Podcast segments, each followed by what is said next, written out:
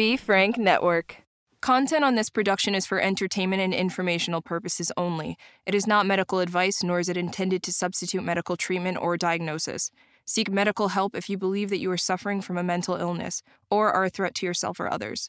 By using any or all of the information provided, you do so at your own risk. Any application of the material is at the listener's discretion and is his or her sole responsibility. Yesterday, a friend called me and he said, Hey, I need to have a hot conversation.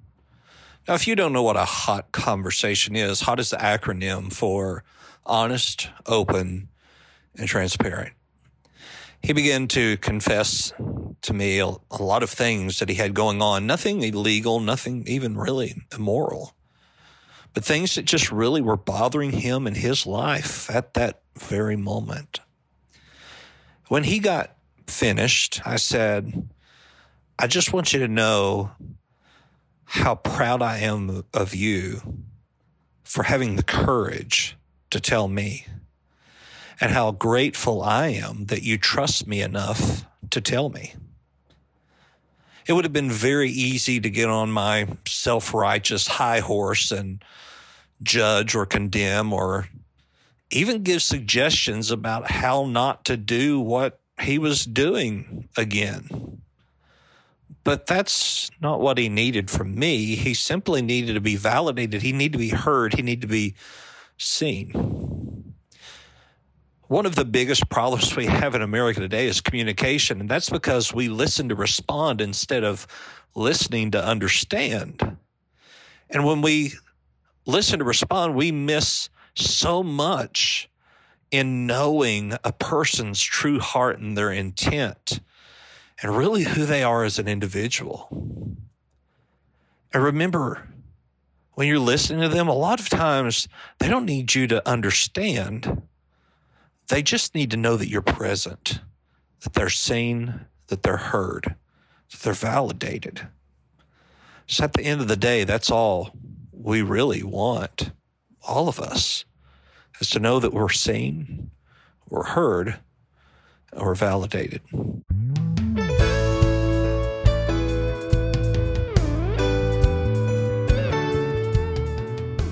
Everybody. Doc Brian here, and welcome to Doc Talks, where we talk about people's troubles, trials, tribulations, and hopefully triumphs in life. Again, uh, if you've listened to our last episode, you'll know that we uh, have with us Rachel Floran, who is a, a LPC in Texas, a licensed professional counselor, and we have James and Jenaye Smith uh, with us again here. And so, uh, each of you, it's wonderful again to have you with us. Thank you. Thank you. And I would just say you are the first guest of Doc Talks to ever have your therapist with you on an episode. But there is a reason for that. And, and it's a very important reason that we're going to talk about here. Um, so, for those of you who don't know the backstory, um, Jenaye and and James uh, married, and James cheated. Jenaye made a video, very raw, emotional video that went viral and found out everything found out everything that was going on yeah. that that led to 3.7 million people seeing this this video which landed them on the Dr. Phil show. Now, how did did Dr. Phil contact you? How did how did the, all of that transpire? Yeah, their producers reached out to me um, and asked if I wanted to be on it, and um, I then reached well called James and told him, and um, we discussed it, and he kind of you know agreed he would do it. Yeah, so they reached out to us. We get a lot of confusion about that. People are like, "How did you you wrote in? That was really fast." And I was like, "No." To be clear, they saw my video. It ended up on one of their pages, and then they reached out to me. And, and so I can only assume that they didn't pay you thousands of dollars to be guest on the show, so you didn't go for the money. You no, we got nothing. I'm sorry. We got no money. okay, well that clears that up. Uh, so at least Dr. Phil pays his guest exactly what I pay my guest. So that's yeah. that's good to know. Um, but, but, we can do it from the comfort from our home here. So. Yeah, true, exactly. true. It it was obvious that you weren't doing it for any monetary gain. So I could only suspect that you legitimately went to get help. Yeah, Yeah. and that's what we were told we were going to get. Yeah, that's So- that's why we that's why we agreed to go. I was told that I would get some answers, and because he had seen so many people, I would kind of get some guidance, like more more guidance. He said he had resources. Yeah. So that was assumed that they were going to be offered to us. So whether it be divorce or it be co-parenting, we would touch on one of those and then talk about you know where to go. But that never happened. so And so they did not offer you any type of, of treatment or counseling outside of the show. no, no, Now- they, they, I think they told you, us to get. if you you watch the end of the episode, um, the second episode, he said you both need help. I mean, Mm-hmm. I'm paraphrasing, but that's really all he said. Which you know, But obviously we, already knew and we were already doing on our own. yeah, we were talking to somebody and that was going great. Like Yeah. I think we were great before we left for the show. Like we were making headway. So Would you say that being on on his show led to more trauma? yeah, one hundred percent for me. One hundred percent for me.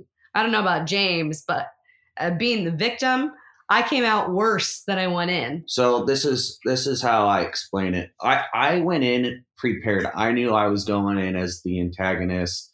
If you've seen the Dr. Phil show before, you know what he does. I knew I was going to be picked on, and I was going in. I was mentally prepared for all of that, right? And I was able to prepare myself for over a week. But Jenaye went in thinking that she was going in as the person who was cheated on and is I mean- going to be getting help and support. And and that's not what happened you know they um she walked off of the show th- thinking that she was a villain too. And so it was really hard and there was a lot of trauma that came out of it.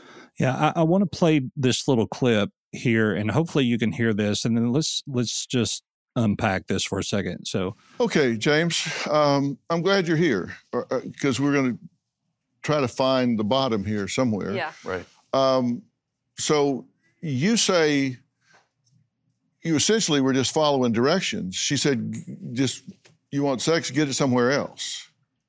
Um, that, I mean, yes, yes and no. Um, you hear something enough times, um, it kind of is gets stuck in the back of your mind, and it doesn't make it um, doesn't make it right. But you hear it enough times, it's kind of in the back of your head. Okay. okay, well, what he said there was that you were just doing what you were told by cheating. That you were, what Dr. Phil said was that Sh- Jenaye had told you that if you wanted sex, you needed to go find it somewhere else. So it wasn't necessarily cheating. You were just doing what you were told.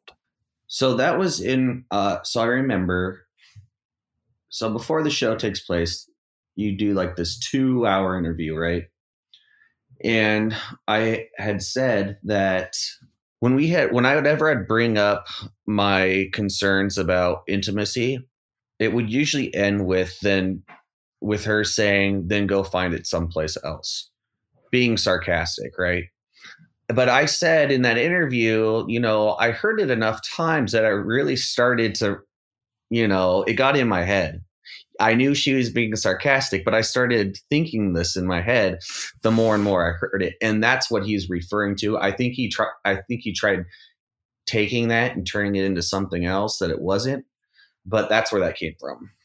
Right. And so, uh, Rachel, as a therapist, what is the danger in asking that kind of question? Well, you're putting you're setting him up for failure for one, you know, and what is he supposed to how is how else is he supposed to respond?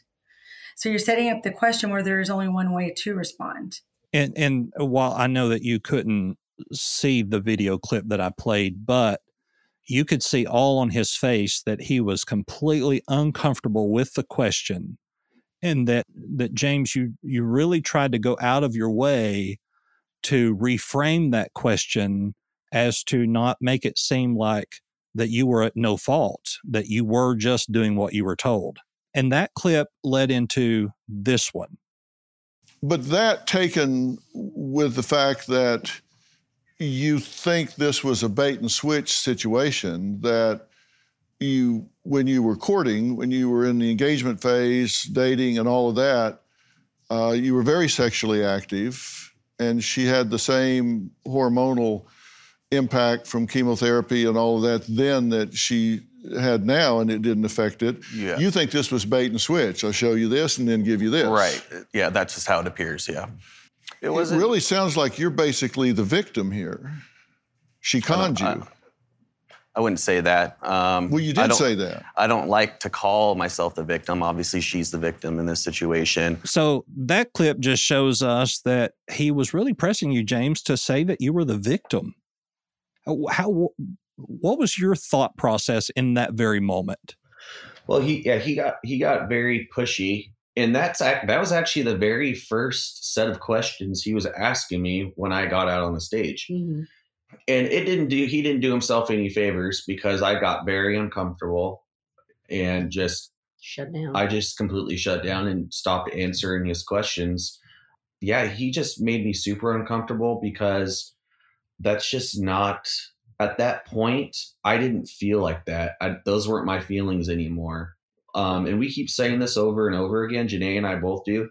By the time we went on that show, it had been a month, over a month. It had been months since we found out about Chelsea, Yeah. and two months since I'd found out about everything. So it was kind of like, And Uh, that like one, it, that that quote is completely taken mi- mi- mis- it's misquoted. One, I wouldn't say a thousand percent. I don't know if that's what it said in the clip, but uh he says that a thousand percent I would not have cheated.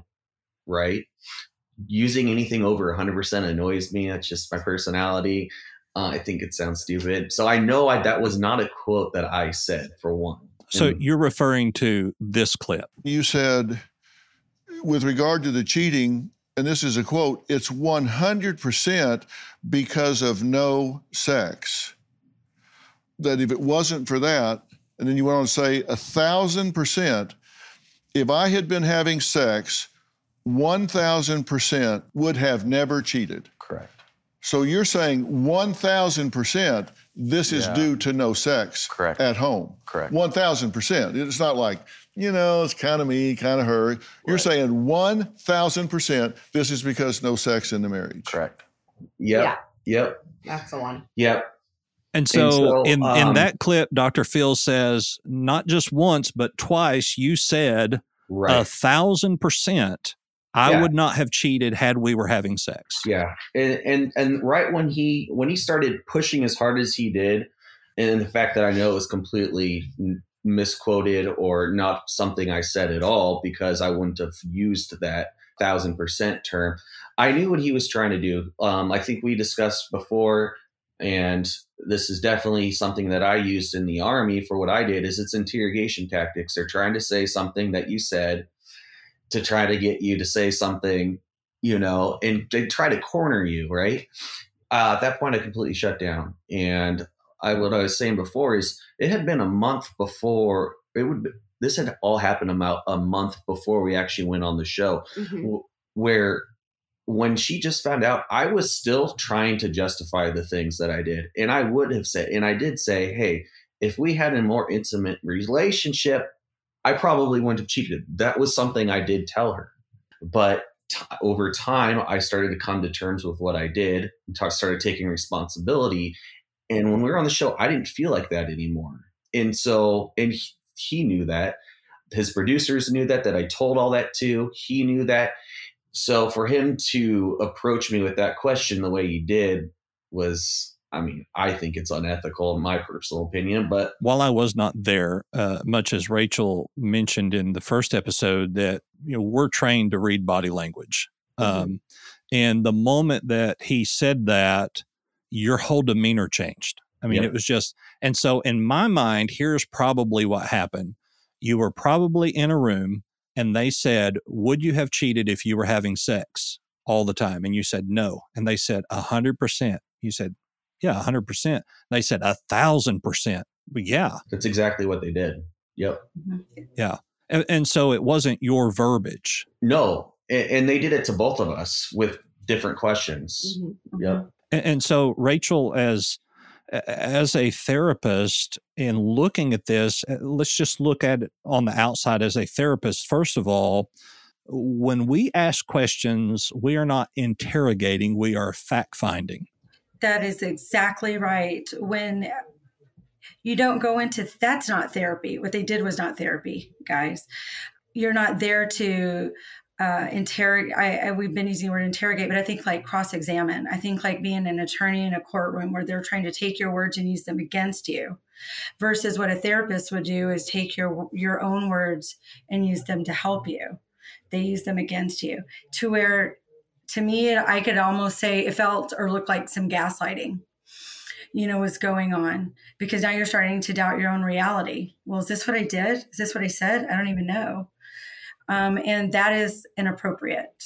And, you know, you guys had mentioned you're in a better place. You absolutely were. And talking to you on the phone after that happened, I'm like, I felt like it just set you back. And my heart went out to my clients because they had done so much hard work you know, and it just was unraveling. Yeah. And, and, I'm glad that you made the point to say that what is happening on that show is not therapy. Right. Because I think there are many who would look at that show and make an assumption about what therapy is that they would then conclude that therapy is not for them. Absolutely, because we don't, you know, we may challenge you on some things. We may put a mirror in front of your face, but we're not there to berate you and to shame you. I mean, hell, that's what people do to themselves. We're trying, you know, we need to undo all of that. And um, so I, it does break my heart that if people see that and think that that's therapy, then they don't come and get the help they need from a caring therapist that really does want to be in there and get their hands dirty with you. And yeah. so they don't get the help and instead they get hurt. And, and one thing that I would say is that if I speak any words that you haven't spoken, I'm simply asking a question that is reframing mm-hmm. what you said to try to understand better what it is that you mean. Right. For instance, which I don't I don't do adolescent therapy because kids drive me crazy. But that's that's that's a whole other whole other thing. That's hilarious. Just made my day. But in in talking with therapists that do, one of the things that they tell me is, okay, this child does not know how to communicate this emotion, and we know that behaviors are words, mm-hmm. especially mm-hmm. within adolescence. Yep. And so they would ask the child, "Have you seen this movie?" whether it be frozen or or whatever you know movie there is can you tell me a time in that movie where the character felt what you're feeling right now? And they're able to express that in a way that that we understand, but still you're not baiting them into a situation. Correct. And so, uh, li- literally, here, in, in my opinion, he was attempting to get James to say that he was the victim and that it was Jenaye's fault. Absolutely. And and Jenaye, if I don't know if you picked up on this, I'm sure Rachel, if you've seen the episode, you did. But every time that Jenaye spoke, he barely looked at her and then turned right back to James. I know. It was almost as if she was, uh, you know, just shouldn't have been there. I know. I shouldn't have. You know, even though she was the reason that they were there. right, right. It, it was almost like she was a pest sitting there. That he was, you know, uh, just just annoyed that she was there, and and the problem with that is that this is not just James' problem. Yeah. This is a James and Jenaye problem. It's mm-hmm. our marriage. Yeah. Right. Right. Absolutely. And while there are things that he needs to work on individually, when you're both in that room, it's about the community problem, not the individual problem. Mm-hmm. Correct. The, the, I, we call it like the usness and the weeness. Yes. Yes. Not the you, not not me. It's us. Yes. Well, did you tell them that you weren't allowed to watch mine? Oh, that was another part of the show that. Uh, so she went out and, and, did her little segment before I w- went out there and we were together. They locked me in a room and didn't allow me to watch her say what she had to say. So I was going out there, Blind. you know, without even knowing what they talked about or anything. So That was another thing that Not helpful. did not really. Yeah. Because anything I would say to them, I would say to James. Yeah. Mhm. But that's part of it. And, and it's not like it wasn't going to be broadcast anyway. Right. Yeah. Yeah. And so there's another clip here that I want to play. And this clip, Dr. Phil tries to get you to say that you cheated because of Jenaye. And listen to this clip. You're saying the reason you did this is because of her, not because of you. Now, James, uh, once again, he is implying the victim mentality here Oh, the victim part. uh, that you cheated because of Jenaye, because of her action or, or really lack of Lack of- action. Yeah. Ha- uh, in that moment, what were you thinking? What was going through your head at that point in time? I I remember I remember thinking almost that whole entire time as I need to somehow get my point across that I am not blaming Jenaye. And I don't think he really was giving me an opportunity to do that. He was trying to get me to say the opposite. That that's what was really going through my head that entire show was I just want an opportunity to say that I don't blame Jenaye. And I just I don't think I was ever given that opportunity. Yeah, and, and Rachel, um, in, in watching this, trying to psychoanalyze exactly what he was trying to get, I don't know what he was trying to get there other than to place blame completely on Jenaye. Uh, did you have a different perspective there of what was going on? It was really difficult for me to watch. I got to be honest with you. So I kind of had to shut it down for a little bit because I was, I myself felt triggered by, you know, the questioning to try to blame, victim blame or vice versa. And I felt at that point it was all about ratings. I did not feel that it had anything to do with therapy and trying to understand what was happening and how can we, you know, heal and get the help we need. So I was just really upset about that because I just saw all the work unravel. I, and it was just like eh, you're tearing them down. You know, there are techniques that maybe therapists may use to kind of help the clients really bond together and become a team. And that was completely opposite of that. Yeah. In looking at some social media outlets of TikTok and comments, you know, it's difficult, at least for me, it's very difficult to objectively read any comment that's negative because they don't know the whole story. Mhm. But in in looking at some of these comments here, the one comment here says, I don't understand why women always blame the other woman. Blame your man. Is it on mine? Yes. And I'm sure you've heard that from more than just one person. Oh yeah, I I love my trolls, and I say that because um, trolls, like I said, they don't know the whole story, and I'm I'm very uh, to each their own, and you can think what you want, and so I don't really like feed into it. I I tell them they're they're entitled to think what they want, and that's okay. And I hope they have a great day, and I hope they can find something positive to find on social media that they can go comment something nice on, and then I usually follow them and then I usually go to one of their things and comment something positive, and then they tend to just disappear Yeah. because they don't like that because Yeah. I'm actually being kind back. Yeah, and there's a there's another comment here on on YouTube of Dr. Phil's YouTube video that uh, quote to say this episode should actually be called the psychopath, the narcissist, and the woman who went on a few dates.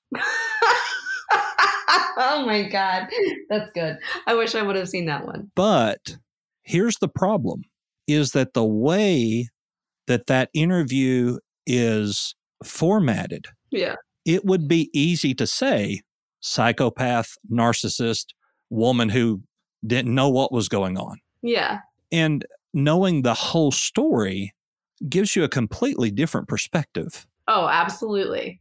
And that's I, I mean, and that's why that's why the comments don't bother me because I mean I lived it. So I mean I know everything and I continue to get details and people reaching out to me more information than I ever wanted to know. Both of us. Yep. So therefore that's why I'm just like, okay, you don't have to like me and you can call me crazy and you can say I need to up my meds and I need to be in a psychiatric ward. I mean, I've heard all of it and I'm just like, okay, well, thank you for thinking of me and my mental health. I mean, I tend to try to always just switch it to the, you know, thank you for thinking me in my mental health and um, I appreciate it and you have a great day. James has a way harder time with it than me. I think that's just our personalities. Yeah. With his love language being touch, words hurt. Yeah. You know, uh, we're a little bit, I'm the same way. That's, that's my love language too. And so love, uh, those words really hurt and make me feel like I really am those things, even though I'm not. So what really sets me off is sometimes it it hurts, but it's mainly when people just talk ignorantly that don't know. That's what really makes me mad because it, just it's just like these are. I mean, I I usually say you if something really sets me off, I'll say you know you kind of more mean than this, but you don't look you don't sound very smart right now because why would you go without knowing the whole story make comments that you know make you sound really for lack of a better word dumb i mean and that's how i see it and that's why it makes me so mad is, is people are making these comments that can really damage someone's feelings and emotions and mental health when they don't even know the whole story That's it's true. very dangerous in my opinion um but they But don't did care. you not, did you not somehow set yourself up for that by being so public with it? oh yeah Oh, absolutely. I agree yeah I no. mean, I knew I could handle it. I guess I just didn't think. I, I didn't think uh, about James in that. I probably should have more. But the reality is, is like that comment that you read, the psychopath, the narcissist, and you know, there's a lot of people who that would send them over the edge. And you know, I need to take that in consideration because I, I'm very fortunate that I do have the personality and I was raised to not let stuff like this bother me. But there's some people who that would be it. Mhm. And that's not okay. I mean, I have, I have seen people commit suicide over less. yeah. yeah And, you know, especially in such a platform that is so public, hmm to be so blatant. I have heard Dr. Phil to be described as a bully, Mhm. as insensitive. In in those moments, it's it really makes someone stop to wonder: Is this really helping anybody other than you and the network? Oh, it for sure did not help me. I mean, they basically were like, hey, guess what? You got screwed over by your husband. Let us help you. And then they brought me on and they were like, but let's make it so it doesn't help you. So uh, here's this next clip. You two have something in common. Yeah, James. The lie. Yeah, that y- you've both been lied to Yes, uh, by James, absolutely. and you recognize him as being manipulative, but you don't give her any quarter for being manipulated by him. That's the, that's the setup of the scene there. So Jenaye, I, I understand that that you were lied to, she was lied to, but she knew more of the truth than than she let on in the show. Oh, God. then Absolutely, yes. And that's why Yeah. we get so many comments about, you guys are so nasty. You guys are making, like, looking at each other. And that's because they didn't show all the stuff we have that shows that she knew that I was here. Yeah, and I, I'd like to speak to this because this is the one thing that bothers me a lot is people people assume that we don't understand that. Well, obviously, I understand. I'm the one that did it, but yes, I did manipulate her. But that's we're not. There was another woman, right, that I was speaking to.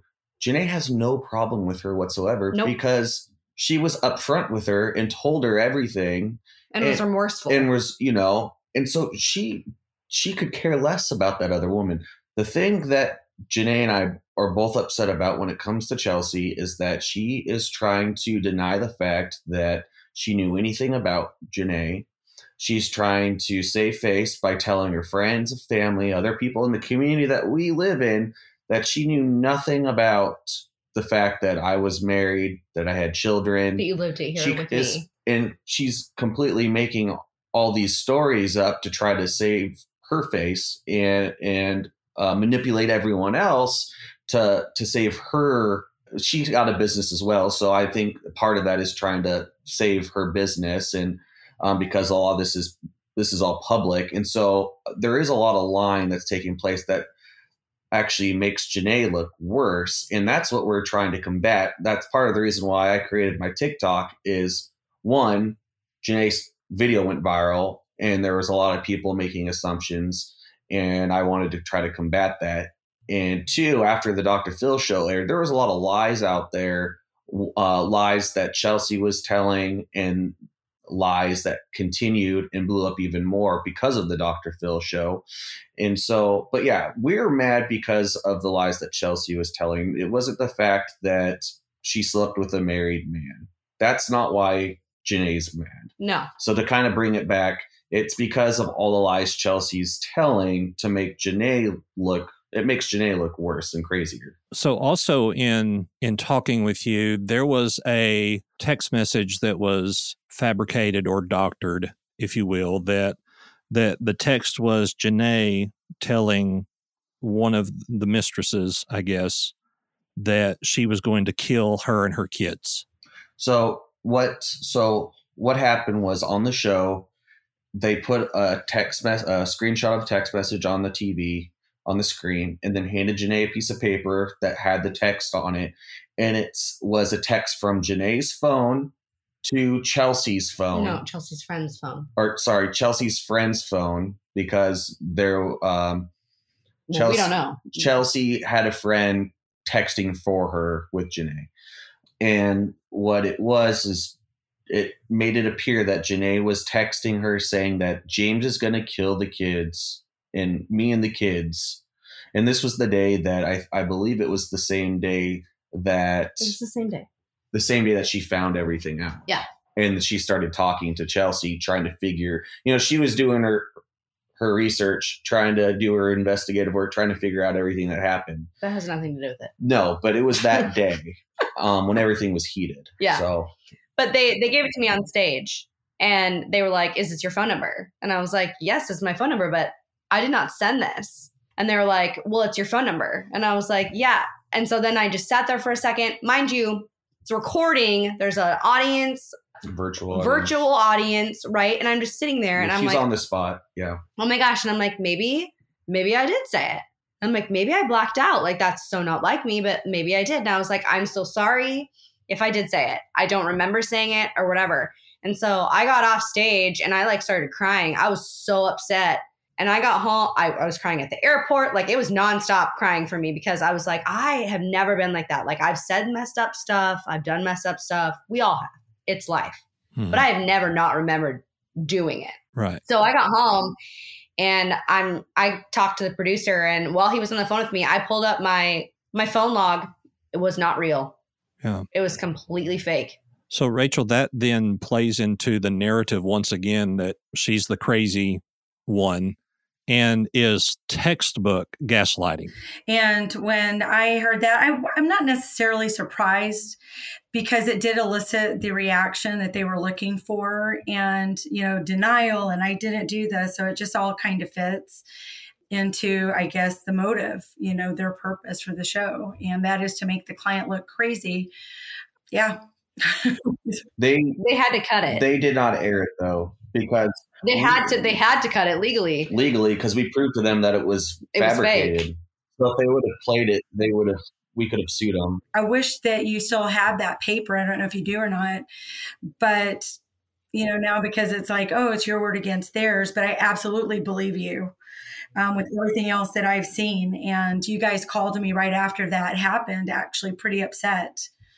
So I remember, you know, remember very well. Yeah, But even in the timeline, it doesn't make sense that that would be the response. I know. Well, well, absolutely not. So this is the last clip I want to uh, play of of Dr. Phil's interview here with you, and then we're we'll just kind of summarize everything here. Um, this clip. You're a vet, and thank you for your service, by the way. Aside from everything else, thank you for your service. And they they owe you some answers. They they owe you some answers, and you damn sure should get them. Yes, And sir. I'm not trying to excuse your behavior. I'm just saying you are entitled to some answers, and you should get them. So James, hearing that, knowing that yes, you are a veteran, but then there's this inference that there is something wrong with you that justifies your actions. Mm-hmm. What was that moment like for you? Well, so I, I remember that, but at that point, I was already way checked out, like so done. I remember thinking though, is like, um, like you know, the the military, the the the VA, they have they have given me so much, you know, and they have given back, and they are helping. I remember thinking, and this was like a day after, I, I really thought about the whole military aspect of the show that they were presenting. And I just remember thinking, man, I hope I don't get backlash from all my military friends for even bringing anything up.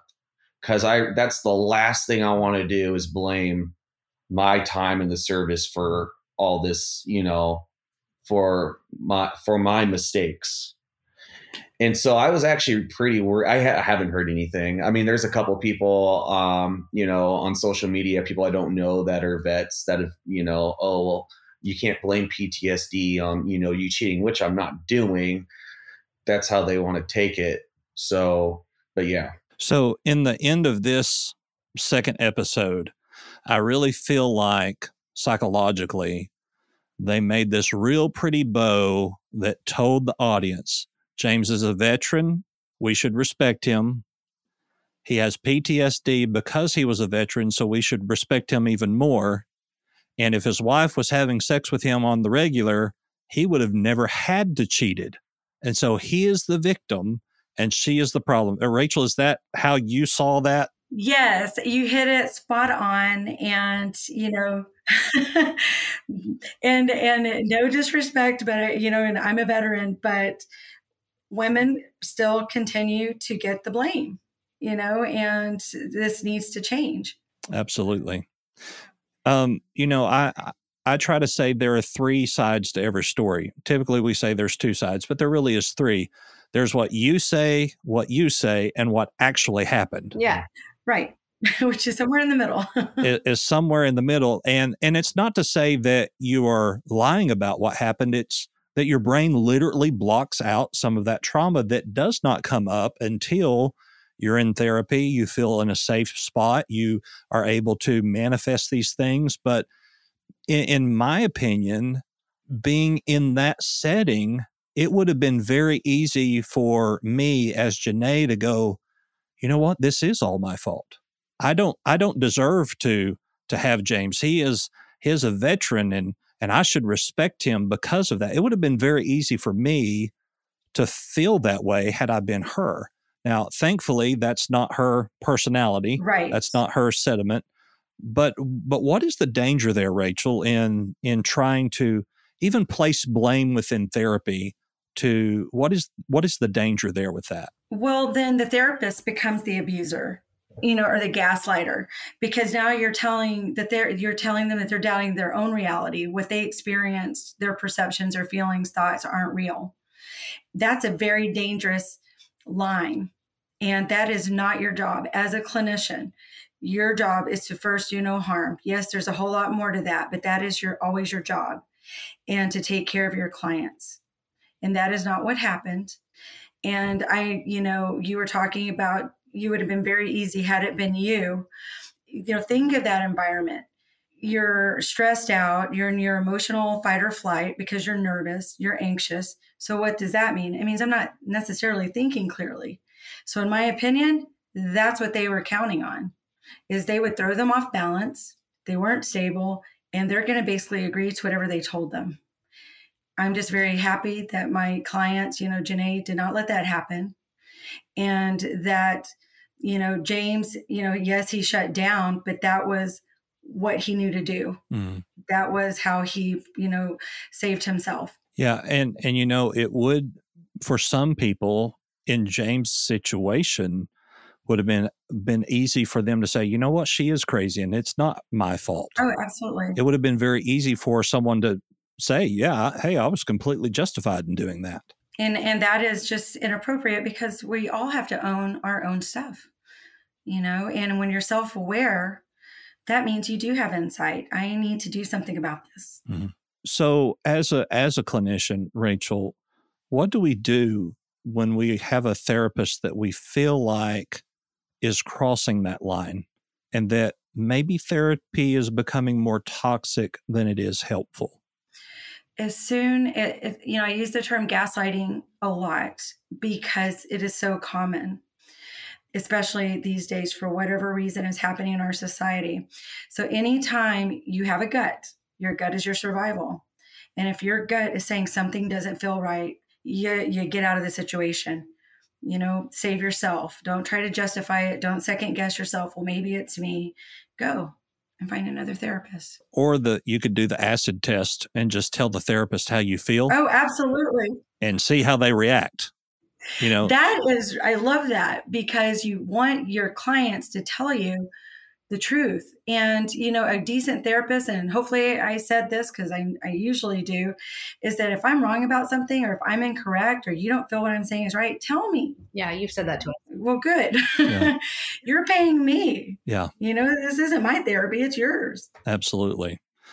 And and so looking for a therapist and trying to find somebody that fits, I I try to explain to people that therapists are a lot like restaurants. You've got to go somewhere where you're getting fed. Yes, absolutely. And if you're not getting fed in a way that you're receiving, then you need to go somewhere else. That's exactly right. But with the inaccessibility of mental health care, it's often difficult in that interim to find a new therapist to see someone. So if you are in a point of where you need that therapy, that is it's bad therapy, but you still need it.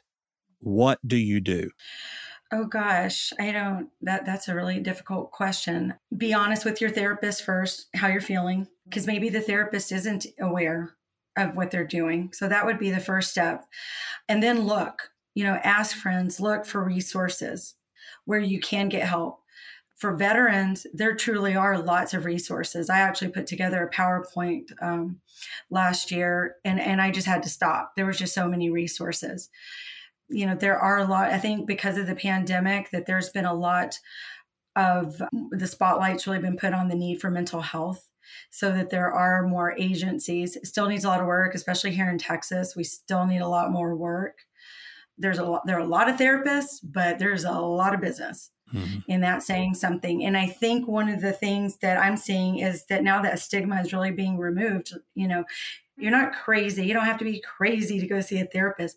We all need somebody to talk to. We're all walking wounded every one of us absolutely and that's not you know there's not you, you, don't always want to tell your friends or your family all your stuff go to a trained professional if you can't afford one look for sliding scale i'm not ashamed to tell anybody that I see a therapist every Thursday at two o'clock because as a therapist, I hear a lot of things that aren't healthy really sometimes for me to hear. Trauma that and and being somewhat of a empath, I, you know, begin to feel that pain. And and it is good for me to be able to tell somebody something that I know if they repeat it that I can have their practice and everything that they own. Mm-hmm. Yeah. But there is this comfort in that as a person who carries this stuff with us all the time.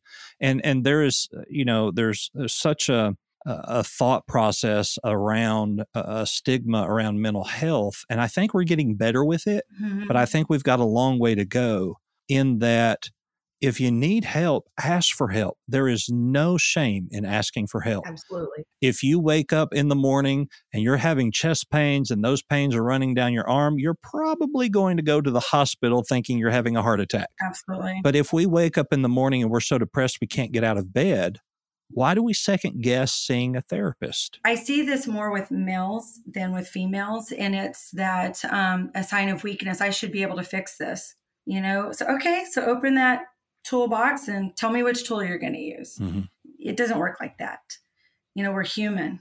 And I think that, you know, the more that we do, you know, there's podcasts and talk shows um, like this one to say, it's okay. It doesn't make you weak. Actually, it makes you stronger because you're asking for help. Absolutely. So, Jenaye James, what would your advice be to someone who is going through what you have gone through, not just on on the show, but in real life, what would your advice to them be?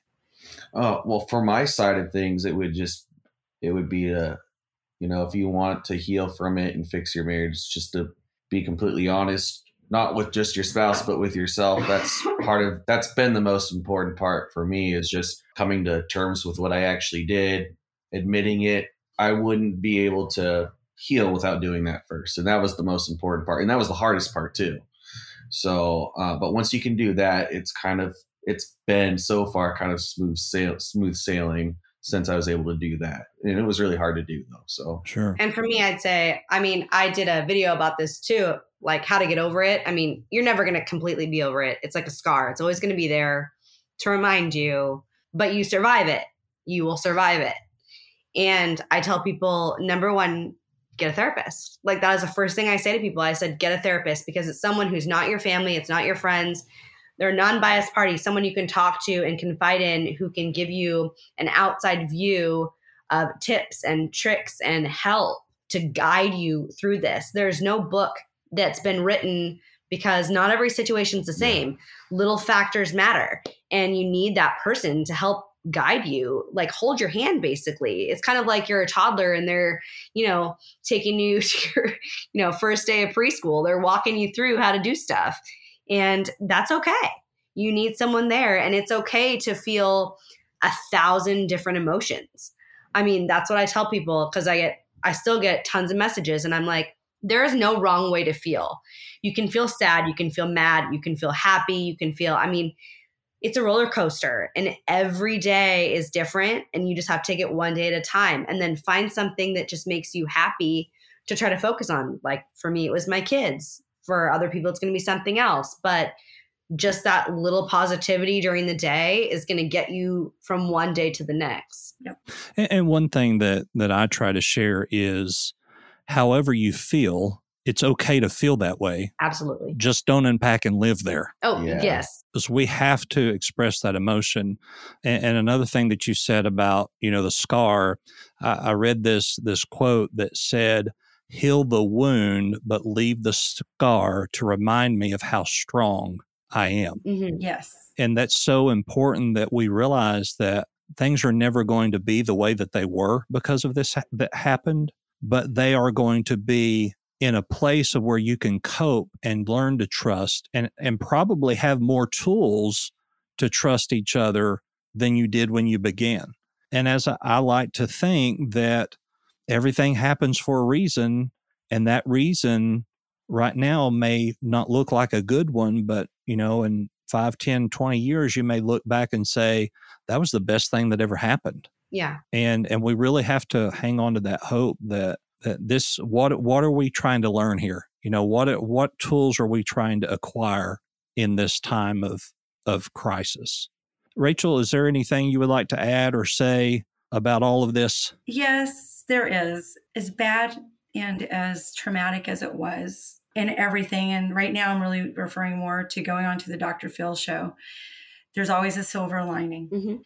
And I think I'm seeing it right now because you two are together, you're on the same team, and you're fighting together. Yeah, uh, you know, I- I'm sure you've heard before a marriage isn't two perfect people, it's two imperfect people that never give up on each other. That's right. Yes. And um, some of us are more imperfect than others, but we learn to strengthen each other uh, through our friendships and relationships. I'm so glad that, that you are willing to to talk about this very touchy subject, not just in the trauma that you've experienced in your marriage, but the trauma that you experienced uh, in a setting where you should have been getting help. yeah. yeah And so, on behalf of the mental health community, I apologize that you had to deal with that from someone who is presenting themselves as a part of that community to give help. I, I'm so thankful that you have Rachel and that you had Rachel before going and that you had enough trust in her that you were able to come back and say, This is what he said, and this doesn't, this just isn't right. Because there are those that would have said, well, Rachel's at LPC and he's a doctor. He knows more than she does. And just, you know, and then just not ever go back to Rachel. And so I'm, I'm thankful. I'm proud of you for, for at least whether or not it works for being willing to see that it, that there's a chance. So I'm proud of you for that, Rachel.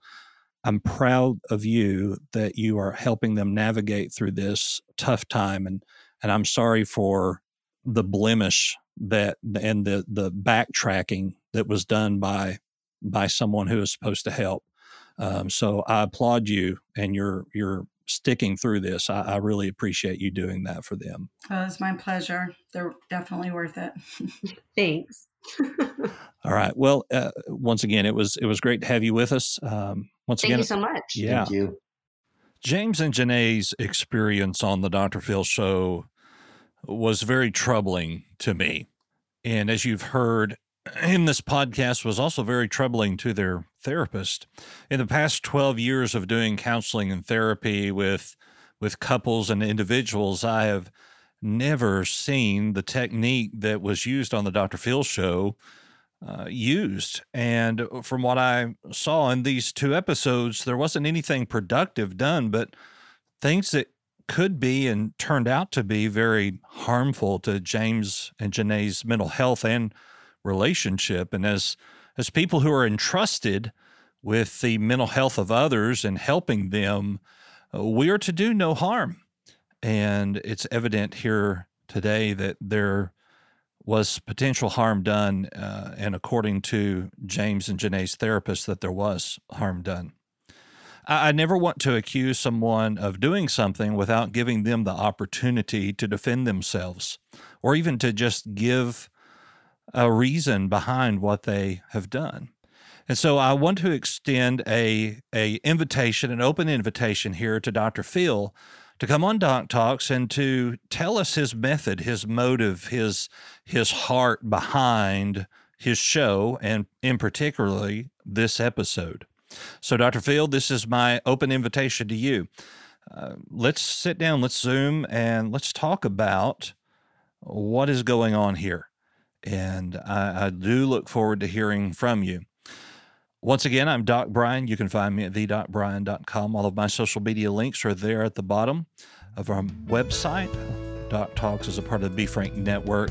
You can find all of our podcasts there at befranknetwork.com. Thank you and have a great day.